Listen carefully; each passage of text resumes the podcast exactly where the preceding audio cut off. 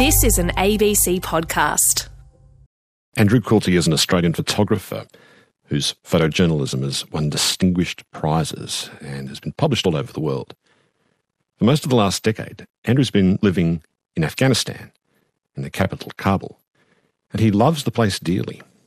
He loves it for its startling beauty and its rawness, and for the sense of mission it's given him as a photographer to tell a bigger and truer story of the country than the endless shots of tanks charging through dust and gravel that we're all used to. In August 2021, Andrew left Afghanistan briefly to attend a friend's wedding in France. But then it suddenly became clear that the government in Kabul was about to fall to the Taliban. And so Andrew came rushing back to Kabul just at the moment when so many people were desperate to flee the country. Andrew Quilty's written a book about the last days of the Afghan national government called August in Kabul. Hello, Andrew. Welcome. Thank you for having me, Richard. What brought you to Afghanistan to begin with? Late 2013, I went there with a, a friend with whom I'd worked at Fairfax, where I started my photography career. She wanted to go to Afghanistan to write a story about the Afghan cricket team who were preparing for their first World Cup tournament to be held in Australia the next year. And um, Claire asked me if I knew any photographers in Afghanistan that she could work on this story with. And without really thinking much about it, I, I volunteered. I said, I'll come. And so we went for what was supposed to be a two week trip. Because of logistical hurdles and things, we, we ended up pushing it out to a, a month. And then after a month, we'd completed that story and we are enjoying ourselves. And we and we stayed on another month and then another month until our tourist visas expired. And by the end of that time, I had really fallen in love with the place and decided that I wanted to um, move from where I'd been living at the time in New York to Kabul. I think it is funny how you can fall in love with a place in, in a way that's really not that different with falling in love with a person. You can you can actually fall head over heels for a place, and it sounds like you fell for Kabul.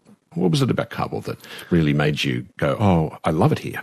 Yeah, it's an interesting analogy, and and I think it can be as hard to define it's kind of ineffable. What do you need from it when you're away from it? I think that developed over the years, and what did develop was a, a real sense of purpose there. In the early days, I think while I was discovering that sense of purpose, it was it was finding a real a real use for my the, the skills that I had as a photographer. Where uh, previously I'd always I'd loved the process of photography. I'd loved composing elements from the real world into concise frame and uh, composing it in a aesthetically beautiful way. But I'd never found meaning in photography or in, in photographs the way I had in Afghanistan. You mean like the meaning to tell a story of what's something that's profound that's going on right in front of your eyes? Yeah, not only what's happening right in front of your, your eyes, but what's happening beyond the realms of the, the frame and what's what's happened before that moment. And in Afghanistan, I found that unlike anywhere else I'd been, the people who I was photographing had these stories that spoke to me in the moment, in, the, in that very discrete moment that a photograph can capture. But in another sense, the photograph wasn't enough to tell that story because there was so much that was happening outside the bounds of the, the frame and which needed to be told in words to, to describe what was happening beyond the, the bounds of the frame. When you go out and about in an Australian city and you want to take someone's photographs as, as, a photographer, you need to ask permission, of course, as you would anywhere else. But I think there'd be a lot of questions. You go, well, where's this going? Where are you going to post it? What are you going to do with it? We're really media conscious. Is it different in Afghanistan when you want to take someone's photo? Very much so. And that, and that was another point that was appealing to me.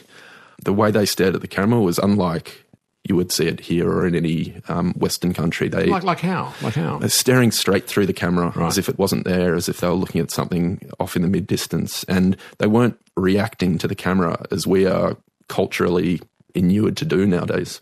Why did you decide to stay? What made you want to actually live there and rent a place? Was there something about the life itself there, as opposed to the photography, that you liked? I, I was very surprised by the life that someone like me could live in a place like Kabul, which before I went, I expected to be, I, I expected was a war zone because that's what we hear of it from, from afar. Broken pipes, no running water, no electricity, that sort of thing. How different was the reality of that, though? I mean, it, it is all that as well. And, you know, we spent many winters with frozen pipes and no heating and maybe an hour of electricity a day. But I don't know, there, there was something that was all part of it. And it was working by candlelight or a, a single naked solar bulb or um, you know plugging your computer into the solar charger, firing up the diesel generator. It was never enough to dissuade me from being there. And, and people would, when I would come home, people would say, "Oh, it's yeah, it's amazing the sacrifices you're you're making to tell the stories of Afghans." And I never felt like it was a sacrifice. I I loved living there. Could you be doing something like I don't know, chopping the veggies for dinner and hearing distant gunfire or some distant explosion? Yeah, there were times where that was quite common. Gunfire in Kabul was was less common. I mean, Kabul was not a city that was at war. It was a city that was at the center of of a war and which experienced isolated moments of extreme violence. But it wasn't it wasn't a place where you left the house in the morning and you you know had to consider crossing front lines or dodging bullets. These things would happen sporadically, unexpectedly, and they would interrupt the flow of the day for the city, and I would stop what I was doing. And depending on the proximity, or, or depending on how close I thought the bomb, the sound of a bomb, for example, was, or how big it was, I would choose to try to get there or, or, or not. But the intrusion of war in Kabul was somehow manageable. You could live alongside it. It was there, but it wasn't all consuming. You were awarded the Gold Walkley for an extraordinary photo you took of a body on an operating table in a hospital that was almost entirely destroyed. Tell me the story of how you came to take that photo. That was late in September in 2015, and the Taliban had taken control of the first capital city since the beginning of the war in, in 2001. And when the Afghan national security forces, with the help of American um, special forces, conducted operations to retake the city, city of Kunduz in, in the north of Afghanistan. They attacked a, a hospital which was run by Doctors Without Borders, which was the, the main trauma hospital for victims of the war in the, in the north of the country and, you know, treating thousands of victims of the war. And an American warplane destroyed the hospital. Why was the hospital a target? It's unclear why they targeted the hospital. Their, their, reasoning was that they believed it was a it was being used by the Taliban as a command and control center inside the city that they had taken control of. Doctors Without Borders deny that, and I believe I believe them. Regardless of why it happened, the end result was that this warplane circled the hospital for over an hour, firing hundreds of high explosive rounds into the hospital and completely leveling it and killing all those people inside. And you heard about this? Yeah, so I was in Kabul at the time, and, and it was a big news story, I suppose, that the Taliban overrunning the first provincial capital in 15 years. And so I started making inquiries into trying to get to Kunduz. This was before the hospital was was destroyed. I wanted to try and get to Kunduz with the Afghan security forces as they were trying to retake this city. And so, in between making those arrangements and getting to Kunduz, the hospital was destroyed. And as soon as I heard that that had happened, that became the focus of my attention and, and my efforts to get to Kunduz narrowed to not only getting to the city, but getting to this hospital and to, to see what had happened. How did you get out there? Well, I, I flew out of Kabul with a, another colleague of mine. We flew in a commercial airliner to a, a neighbouring city that was still open to air traffic. And from there, we took the, the official papers we had from the Ministry of Defence to a, a military base where we spent the next two days waiting for helicopter transport to Kunduz. In the end, there, there were so many helicopters coming and going, delivering the wounded out of Kunduz and food and ammunition into Kunduz that you know many helicopters came and went before we could get on one. The one we were eventually allowed onto was was full of a number of wounded soldiers and a couple of dead soldiers. And there was so little room on the helicopter that we ended up having nowhere to sit but on top of the, the coffins of, of dead Afghan soldiers. And what happened when you got to Kunduz? When we arrived in Kunduz, we, we were handed over to a, an Afghan public affairs official with the army who was very keen to not let us out of his not only not out of his sights but um, out of the, the military base. So we spent a week trying to negotiate getting out of the base and, and into the city to see what had happened. Eventually, we we were taken by a, a sympathetic, I think he was a captain who was leaving for a clearing mission, and he offered for us to jump in with him. And so, without without thinking and without asking the permission of our public affairs officer, we we jumped in with him and spent the day as as he and his men were corralling these these Taliban fighters into this pocket of the city. And then late in the day, I was in communication with the Doctors Without Borders team in, in Kabul, who who knew I was there. They hadn't had anyone uh, inside the hospital themselves. They weren't aware of of the state of the hospital or a number of their staff who were still unaccounted for, let alone their patients. And so they had an interest in helping, in facilitating me getting to the hospital. So it, um, they ended up sending a taxi for me, and I absconded from the army unit that I was with and linked up with this taxi driver who drove me into the city while there was still fighting going on in, inside the city, and a man who was staying inside the hospital, you know, just a, a, basically a, a night watchman opened the door for me and, and let me in. He hadn't even been inside the hospital yet. And was it still standing? Part of it still standing? What had happened to it? The walls were all still standing. The basic structure was still there, but the roof had all caved in, and and um, everything inside was was burnt and, and melted and more or less unrecognizable. And how did you come up on that figure on the operating table? When I arrived at the hospital, I was very conscious at the time. I wanted to get out of there before dark set in. Um, so I said, I'll give myself 15 minutes in here to photograph as much as I could. And, and it quickly became apparent that that wasn't going to be enough time. I, I, I tried to very forensically document every room inside the hospital that, that I could. Um, I would go into each room, stand in the middle, and um, and and and pivot in the middle, taking a photograph at you know every ninety degrees. And it took me about an hour to do that um, to cover most of the hospital. And before I left, I I saw there was this one wing that didn't look as damaged, but which I thought, well, I should I should have a look anyway. And so I, I pushed through this door. It hadn't been torched the way the, the other wings of the hospital had been. It was the operating theatre, and so you could still see there was a lot of um, equipment that was recognisable as MRI machines and operating tables and things. And again, I just went into each room, documenting what was left and the destruction. And the you know there was some pock marks on the wall from these huge rounds that had been fired and holes in the roof um, from the the larger rounds that had come through. And um, the last room I got to was one of several operating theatres, and, and on one of the operating tables was was a man who had clearly been killed while being operated on. His body was still mostly intact. He was strapped by his arms to the table, almost Christ-like, and he had the the, the steel uh, exoskeleton brace on his leg, which I later found out he was in to have removed and, and sewn up. And he he was um, yeah he, he was one of the, the forty two who perished there. How long had he been lying dead on that table? More than a week. What had happened to him? Did you find out? He'd been admitted a few days earlier while he while he was on his way to check on the, the place where he worked as a security guard. One morning he was caught in crossfire and he was shot through the leg.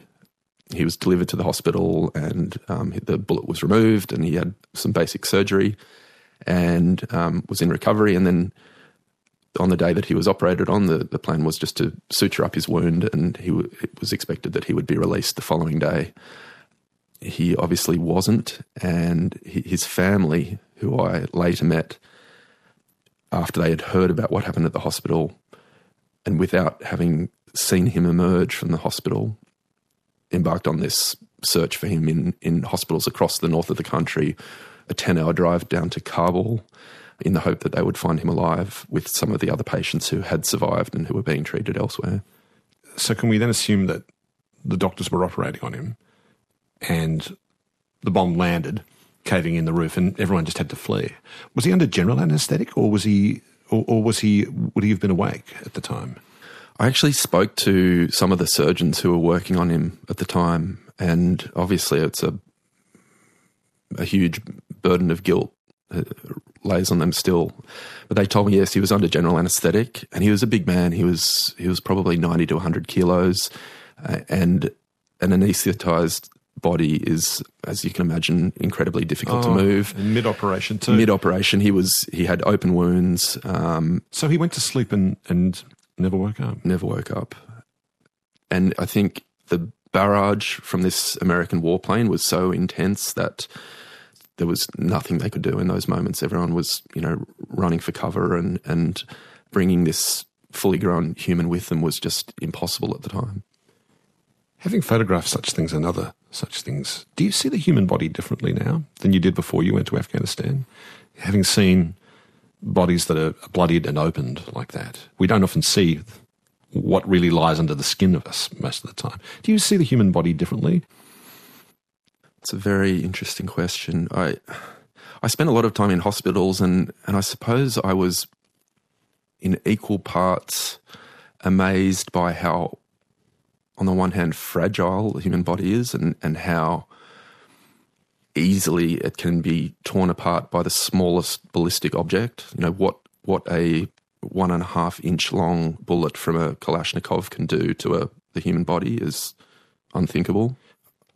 I mean the the physical fragility of the of the human body and and then on the other hand its resilience. I mean what the human body can endure is is also incredible. I mean, I've seen men come into hospital who have been uh, with, with a bullet that has entered in their temple, gone behind their eye, and then come out their nose, and they're living and breathing and, and in a lot of pain, but fully conscious and fully aware of the of the extreme pain they're in.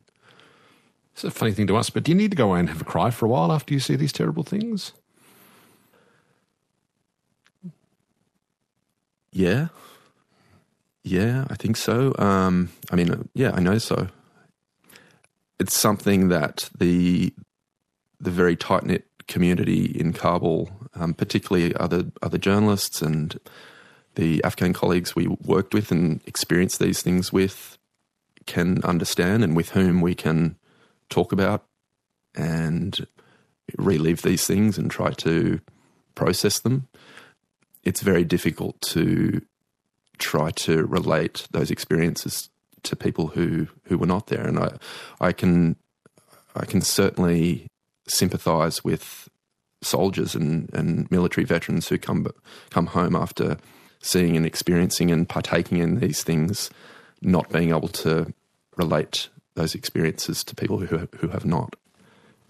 So August 2021, you ducked out to attend a friend's wedding in, in France, and then it sort of became apparent that the national government was about to collapse.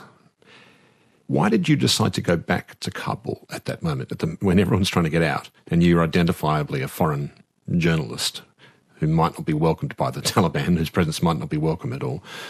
Why did you nonetheless decide to go back at that moment when everyone else is trying to flee the country? First of all, it, it wasn't so much the Taliban that I was worried about, that that was the main source of concern or or the or, or, that posed the most risk to me as a foreigner and as a as a journalist.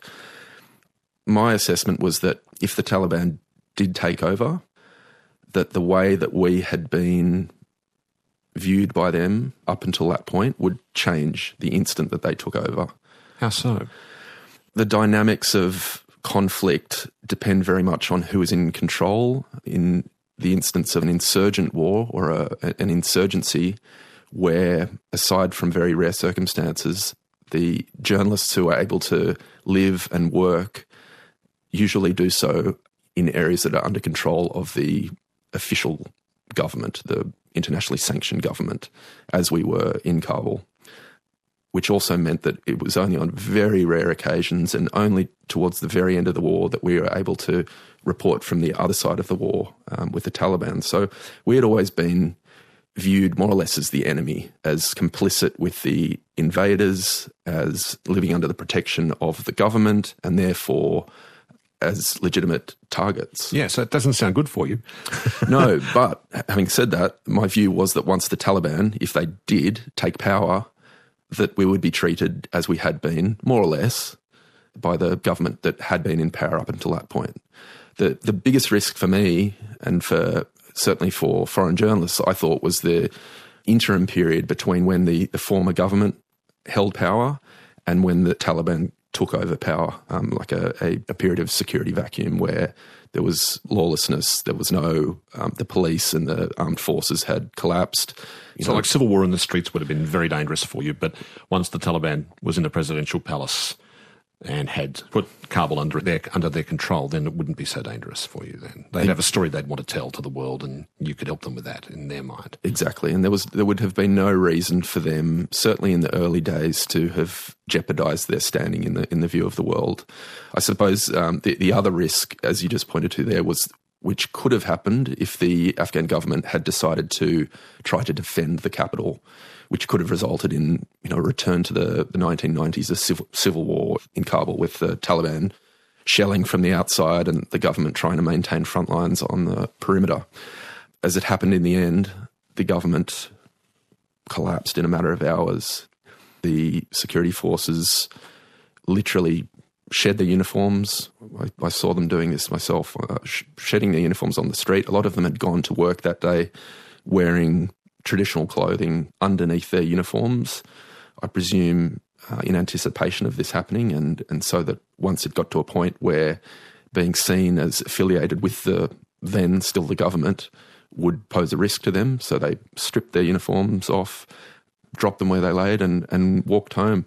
So this is what you're seeing once you got back into Kabul. You're seeing people change clothes as the Taliban are approaching Kabul. Yeah, I, I arrived the day before the Taliban arrived inside Kabul. So this and this all happened on that day, August 15, and it happened within a, a matter of hours. You you had early that morning, it became apparent that the Taliban were poised at every gate around around the capital. There were four or five main gates leading out to the provinces, and they were there, poised, waiting to to enter, waiting for orders from their their senior leadership, who at that point had ordered them to stay there, in the hope that a political settlement could be reached in an effort to avoid a battle for the city.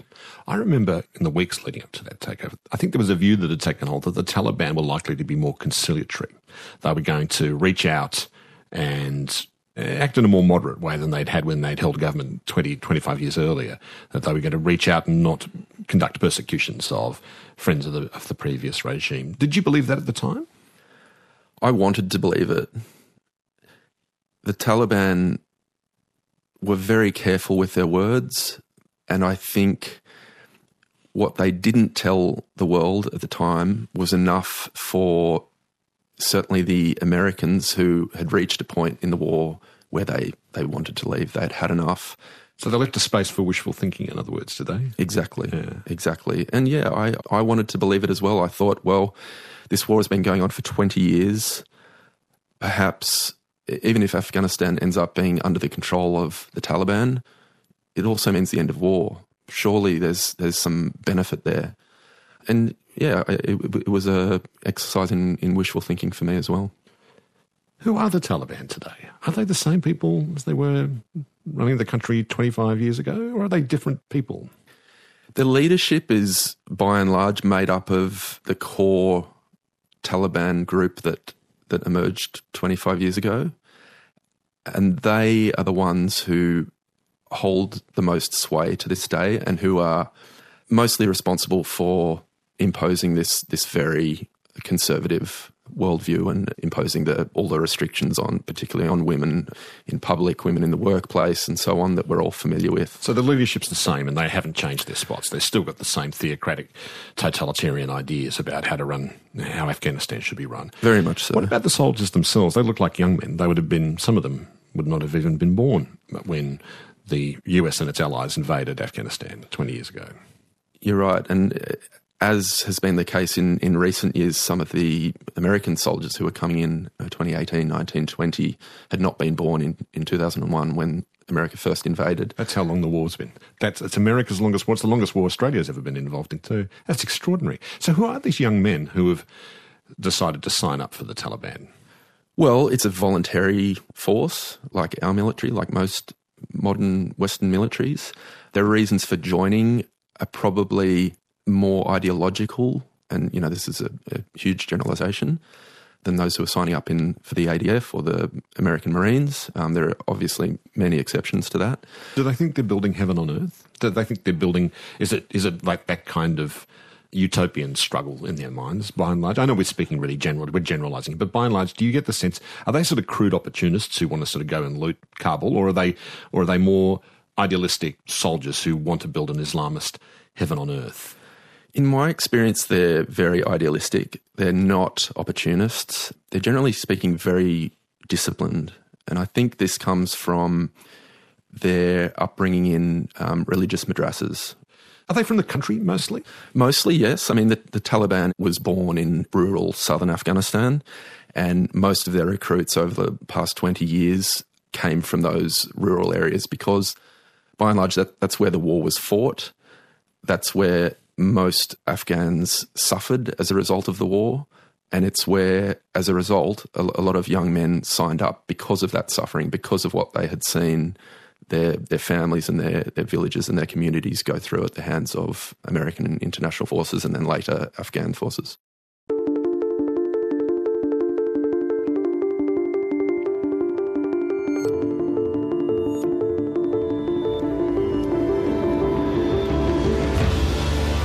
This is Conversations with Richard Fidler. Hear more conversations anytime on the ABC Listen app or go to abc.net.au slash conversations.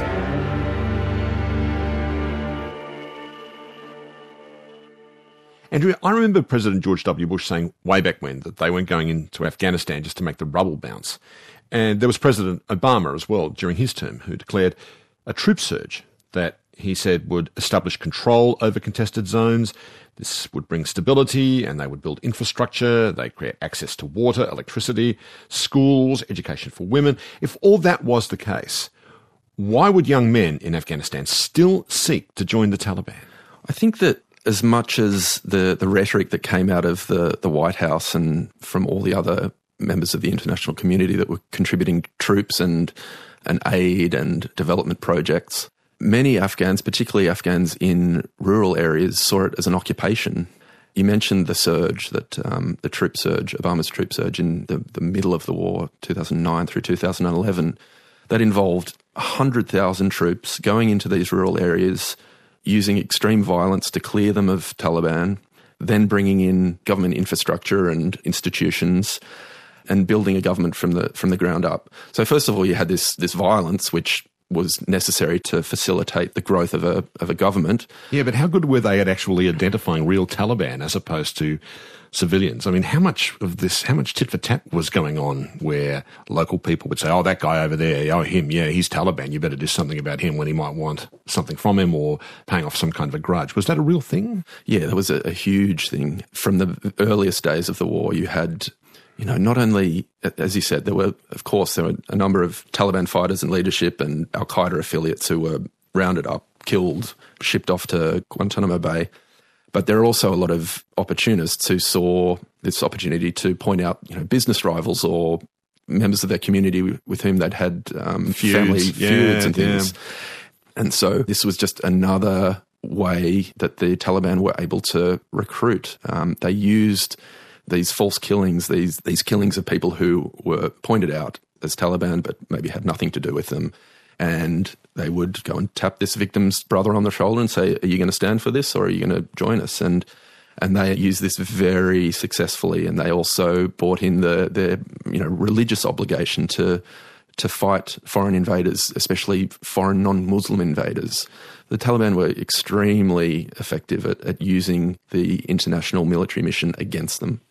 So in August 15, when the Taliban, you start to see them coming into Kabul, did you see them riding into the city itself?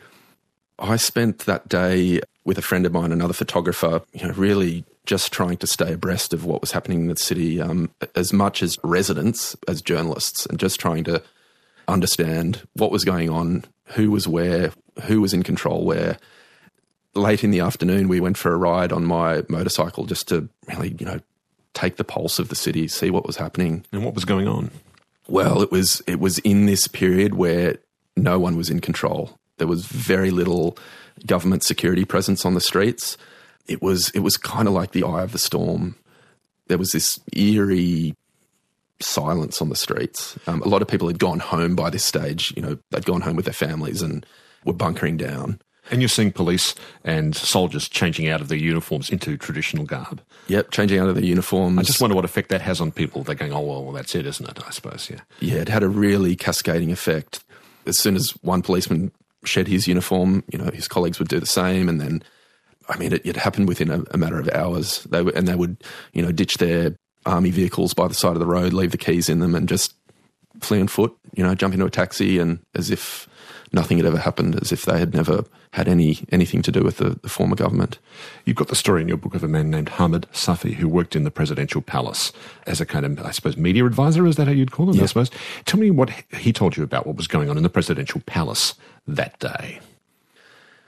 Hamid Safi had turned up to work that morning despite a lot of his uh, friends and family and so on warning him against it. A lot of people knew or suspected what was to come that day or in the coming days and were staying home, staying close to their families or making preparations to try and leave if they could. Hamid Safi was used to going to work on days like this in the past where there had been huge explosions or security threats of some sort or another. So he it wasn't such a big deal for him, but he I mean the first thing he noticed was when he was walking into the palace that that, that morning was that there was a tide of people walking in the opposite direction, which was very strange for that time of the day. And so it very quickly became apparent that things were unraveling. And so he started destroying documents, destroying any trace of himself and his and his colleagues. How is he doing that? Is it burning papers or is it smashing laptops? How was it going? Uh, I think he was literally d- deleting files and folders on on laptops. You know, taking his laptop with him, um, burning documents. And at one point, he had given up all hope. He thought it's all over. He was told by security officials inside the palace to go home. They were suspecting that the Taliban were on their way to the palace, and, and he, as a civilian, there was no use for him to to stay around. He should he should prioritize his security. And so, as he was making his way home, he got a call the president's on his way to the Ministry of Defence. They want to, you know, make a new plan to consolidate the remainder of the security forces and and defend the city. And he made his way to the Ministry of Defence in order to meet the president there. And as they were there waiting for the president, he saw three helicopters fly out of the palace. He thought, this is the president flying to the Ministry of Defence, as, as he sometimes did when security was particularly fragile. But the helicopters flew in the opposite direction. And when he called his boss to find out what was going on, there was no answer. When he called the head of the uh, presidential protocol team, no answer. And it turned out that these were the helicopters carrying the president out of the country. So Hamid has a whole family, and he's very likely a target for an incoming Taliban regime. Tell me how he managed to get himself with his family to the airport he really didn't know to what extent he would be at risk from the Taliban. Um, no one really knew at that point. Um, as we said before, the, the Taliban had been very conciliatory in their rhetoric and they had been offering amnesty to members of the security forces. Yeah, but fingers crossed isn't a terribly good gambit when you've got a family, is it? Exactly. Yeah. And so Safi started to, or had started in, in the days prior to try and make a plan to leave. And so he started calling on all his American colleagues with whom he'd worked over the years who had trained him up in the Palace um, media team He'd been on a number of trips with the president outside the country, and so he had contacts with embassies in, in the US and in Europe and with his counterparts in the Department of State, for example, in the US. So he started calling these people and saying, can you help me? And could the Americans help? And they did. And and it and these are these are individuals. These are not people really acting as part of a, a bigger structure or as or as even members of the Department of State. These were people who were connected both to someone in Afghanistan and with uh, a, a, body in the US that could facilitate getting them out of there. So these are all just informal contacts. It's not a structured sort of let's Absolutely. get our, our, friends from the regime out. Absolutely. What happened when he got to the airport with his family? Well, so he had a visa because he had been making all these trips with the president, but no one in his family had visas. They they had passports, but no visas. So he was told by these informal contacts that they could guarantee him entry into the airport they couldn't guarantee his family. His family, knowing that he was the one that was most at risk, wanted to prioritize him getting out. Even if it meant that they had to stay behind. They were saying you should go and we'll stay. Exactly. So, right up until the moment that they arrived at the, the gate of the airport that they were told to get to by, by his contacts, Hamid Safi didn't know whether he was going to get in, in himself or whether he was going to be able to get inside with his entire family. And so there was a, a team of American Marines on the gates at that point, and he was also there with his mother and father, who had um, who had visas as well. So he wanted to get make sure they were inside. Once he ensured that, he told the Marines, "I also have my family outside." And much to his relief, this Marine asked him, "Why aren't they with you?" And he said, "They don't have visas." He said, "Bring them." and they pushed their way through this crowd past a Taliban fighter who was guarding the outside of this gate and into the airport with the family. So they got out. They got out. Are you able to say where? They're in the US. Have you spoken to him since he got to the US? Yeah, I mean, I was speaking to him throughout this time. The, the family spent, I think, about 50 days in a camp in the UAE before they were transferred to the US, where they then settled with um, some other relatives who'd been there for years prior. And of course, they're safe, and it's great that they're safe. Are they nonetheless heartsick to have had to leave their home? That's the thing. I, people see those who got out as the lucky ones.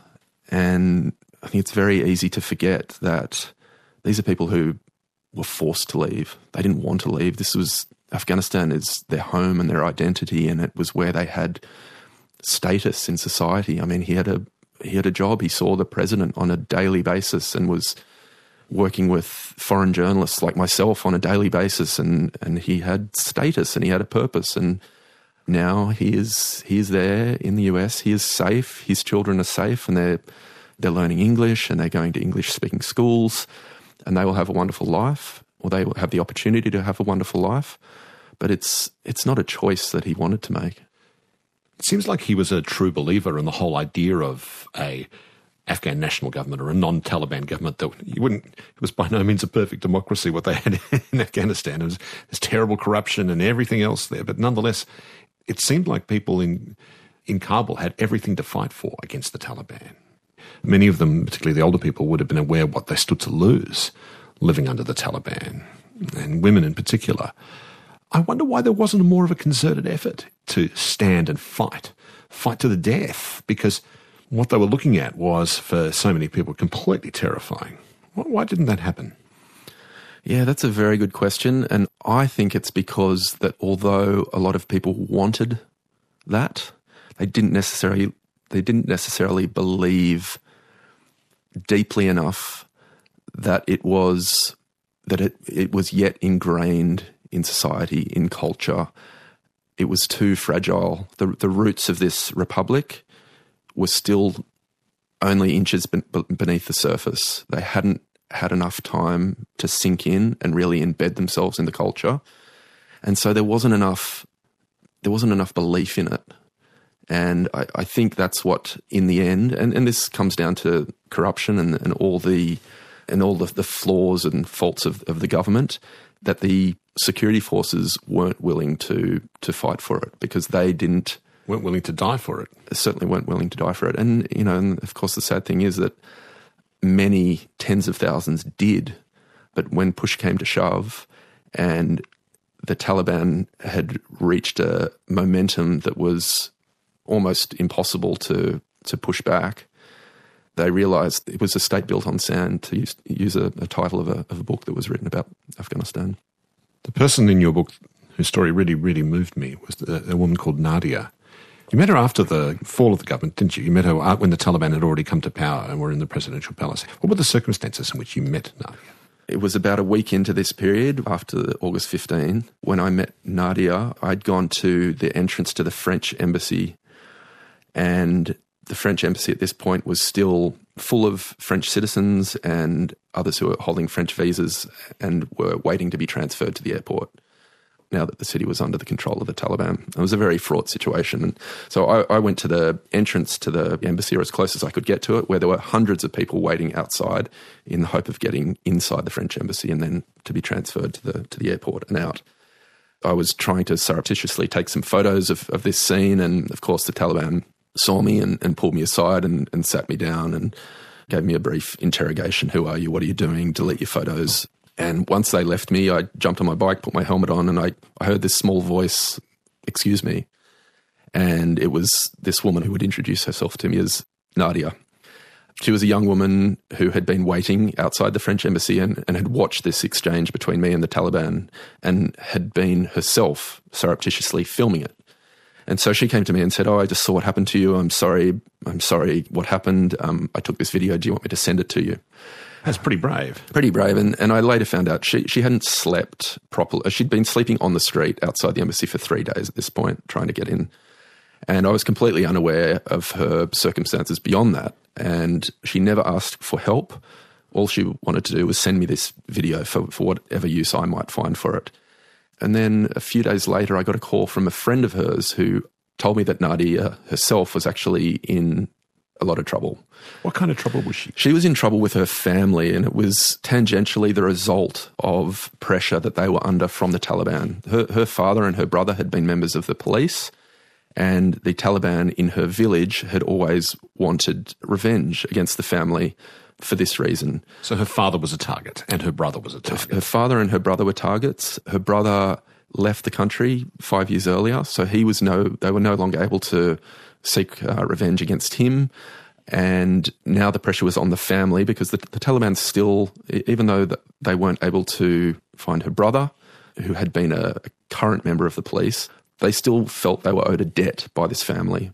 And how did that put pressure on Nadia, though? What, what did she have to do with all that, other than her father being a target for the Taliban?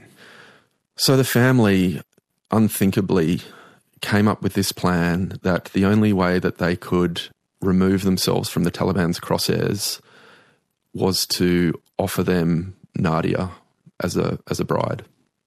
A bride to to whom? To a Taliban fighter. What did she think of that idea? She was obviously horrified and scared. At the same time, she she sympathized with the decision that her father had come to. She realized he was under extreme pressure. They'd already been forced to leave the country twice before. Her father had sworn after the last time they'd left the country to Pakistan, living as refugees, that he would never do it again that the lack of dignity that they lived with as refugees was, was too much to bear. And it was preferable for him to hand his daughter over? Yeah. I think they were almost trying to dehumanize her because they knew instinctively that what they were doing was, was wrong and they were trying to change the way that they perceived her as a commodity that would help them get out of trouble themselves rather than as a daughter and a, and a sister, and they they beat her um, for her supposed insubordination. She made attempts to take her own life, and when she did that, because of scarring that was left, they tried to remove the scars by by burning them off her because any evidence of uh, of an attempted suicide in Afghanistan would be a mark against her in the eyes of the family of a potential groom. So, what could be done to help Nadia? The only real option was for her to escape, to flee her family and not turn back. And fortunately, I was able to pass on her circumstances to a to a friend of mine who was in a position to be able to help, and who ultimately did. Has Nadia been able to escape Afghanistan? She has. Are you able to tell us how she's doing? She is. I mean, Nadia is a constant source of inspiration for me. She has huge aspirations. She realizes that she has an opportunity now outside of Afghanistan, which she would not have had under the Taliban. But that said, she had never lived outside of home for more than a day. She, in fact, she she slept in the same room as her mother until the age of 19. Now all of a sudden she is out in the world on her own. She's being looked after, but I mean it's uh, incredibly trying circumstances and she of course misses her country and she certainly misses her mother. She has spoken to her father and forgiven him She's forgiven her father for that. Yeah, it's in- incredible. You know, Nadia wanted to be a businesswoman. She had the intelligence and ability to carry it off. So this whole kind of class of people have left Kabul now, or or, or are pretending to be people that they're not. People with who, with basic competence at running the state, running a railroad, if you like, who know how to run a railroad. Now the Taliban have taken power, which is largely led and, and officered by by men who have no education or who've had only been educated in a madrasa or something, got what they want now. They have the state in their hands as they had back in the 1990s. Are they actually going to be able to run the kind of theocracy that they want to run? So far, it's not looking good. Uh, I should just clarify one thing that I didn't get to talk about earlier when you asked about the, the makeup of the Taliban these days. A lot of the young fighters received tertiary educations. A lot of them, I was surprised to learn, spoke English or spoke other languages. So they do have, a lot of them were educated overseas, even. A lot of them were educated inside Kabul student by day, Taliban by night, or on the weekends. They would go back to their provinces on the weekends to fight. So they, they do have an educated cl- caste. They definitely, they certainly do. I think right. the majority of their foot soldiers are fairly uneducated. But ironically, they reap some of the, the rewards of the past 20 years of development and um, increase in literacy and numeracy and infant mortality and things that was brought by the Americans. You know, they, they as they do now with all the equipment that the Americans left behind. Yeah, and they use mobile phones and they uh, were using them for their own advantage in the battlefield as well. I suppose they're going to still have to deal with the crisis that modernity the modern world keeps inflicting on people who want to go back, turn back to the, an imagined past from a thousand years ago or so when everything was simple. You could live the village life. Men would be in charge of everything and that would be that. They still got to grapple with all that, don't they? The intrusion of the modern world. They do, and obviously they've used it to their advantage and they are using elements of the modern world that they can benefit from. The Taliban of 20 years ago certainly didn't have smart, well, no one had a smartphone 20 years ago. Now they not only have smartphones, but they demand, you know, 5G internet. But you know, with that comes access to pornography and all sorts of things like that. It's it's hard to keep the modern world out, isn't it? Yeah, and and social media will play a role in enabling the population to demonstrate what is happening in the country. That didn't exist back in the nineties. And how about you? Each day, I suppose, while you're there in the during the fall of the republic, you've got to figure out whether you're going to stay or go. Every day, I'm imagining you're waking up and you're saying, "Is today the day?" Was that how it was? In those early days after the Taliban came in on the 15th of August, I mean, on that day, I had booked two tickets out of the country just as backups. I wasn't necessarily adamant that I was going to use them, but I wanted to have them in case I needed them. And but the day that it was the day, mm-hmm. why was that the day when you had to get out? What made you decide you had to go? Well, the day that it was the day was by then things had calmed down a lot. The Americans had long since gone. The chaos at the airport was two months in the past. Things in Kabul were kind of, um, I mean, the Taliban were just starting to consolidate their control. Things were relatively calm in, in Kabul. And I had spent the previous two months between August and October reporting for this book. And it got to the point where, yeah, it was time for me to leave and, and start writing. And it wasn't easy to come and go from the country. I ended up having to fly out with the, with the UN. But it wasn't, I wasn't under any particular duress at that point. Can you go back and do you want to go back? I went back in May this year. I still had a valid visa. Uh, the Taliban was still accepting or honouring visas issued by the previous government. Will you get another visa? I deliberately let my visa lapse because I don't want to go back for, for some time. Why not? I found last year, um, watching the the destruction of my community, I suppose, in, in Kabul, very difficult to come to terms with. And when I went back in May, I really didn't recognize the city. All my friends and colleagues had left. I, I didn't feel at home there anymore. You know, we talked about falling in love with the place. The risk you take is that it breaks your heart. Are you a little heartbroken? Yeah, very much so. You know, it, it was the end of a an abusive relationship in a way. but I was under the deluded belief that that would provide safety and comfort because Australia is a, a safe and comfortable place. And, and hasn't it? It hasn't. Well, it has physically, but psychologically, it's been quite the opposite. It made me realise that actually Kabul was my it was my home. It's where I had a sense of purpose and where I literally had a, a physical home, and I, I felt at home within it and within my community there. Did you need the war for that purpose? No, not necessarily. I think um, I never considered myself a war photographer or a war correspondent. I saw myself as a photographer or a journalist living in a country that happened to be at war. Like you haven't gotten on a plane to Ukraine, for example. Yeah. No, and I, I think that was an assumption that many people had that I would just skip from one conflict to another, and I it never made any sense to me. My reason for going to Afghanistan was not the war, and so it wouldn't follow that I would try to replicate that in another place that was at war. Well, then it seems, I don't know, to me, shoot me down if I'm wrong here, it just seems as a photographer, since you always walk in with your eyes wide open, you need to go to some, find some other place that will create that sense of strangeness and uh, otherness that, you know, really burns itself into your retinas once you go into that, that foreign place. I think I'm trying to work out if that's what I need or whether I can can find that in a place that is more familiar, like Australia.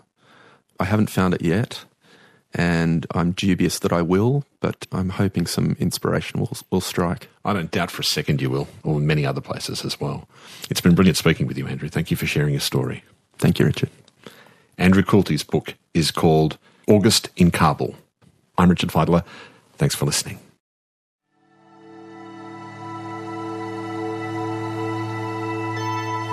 You've been listening to a podcast of Conversations with Richard Fidler. For more Conversations interviews, please go to the website abc.net.au slash conversations.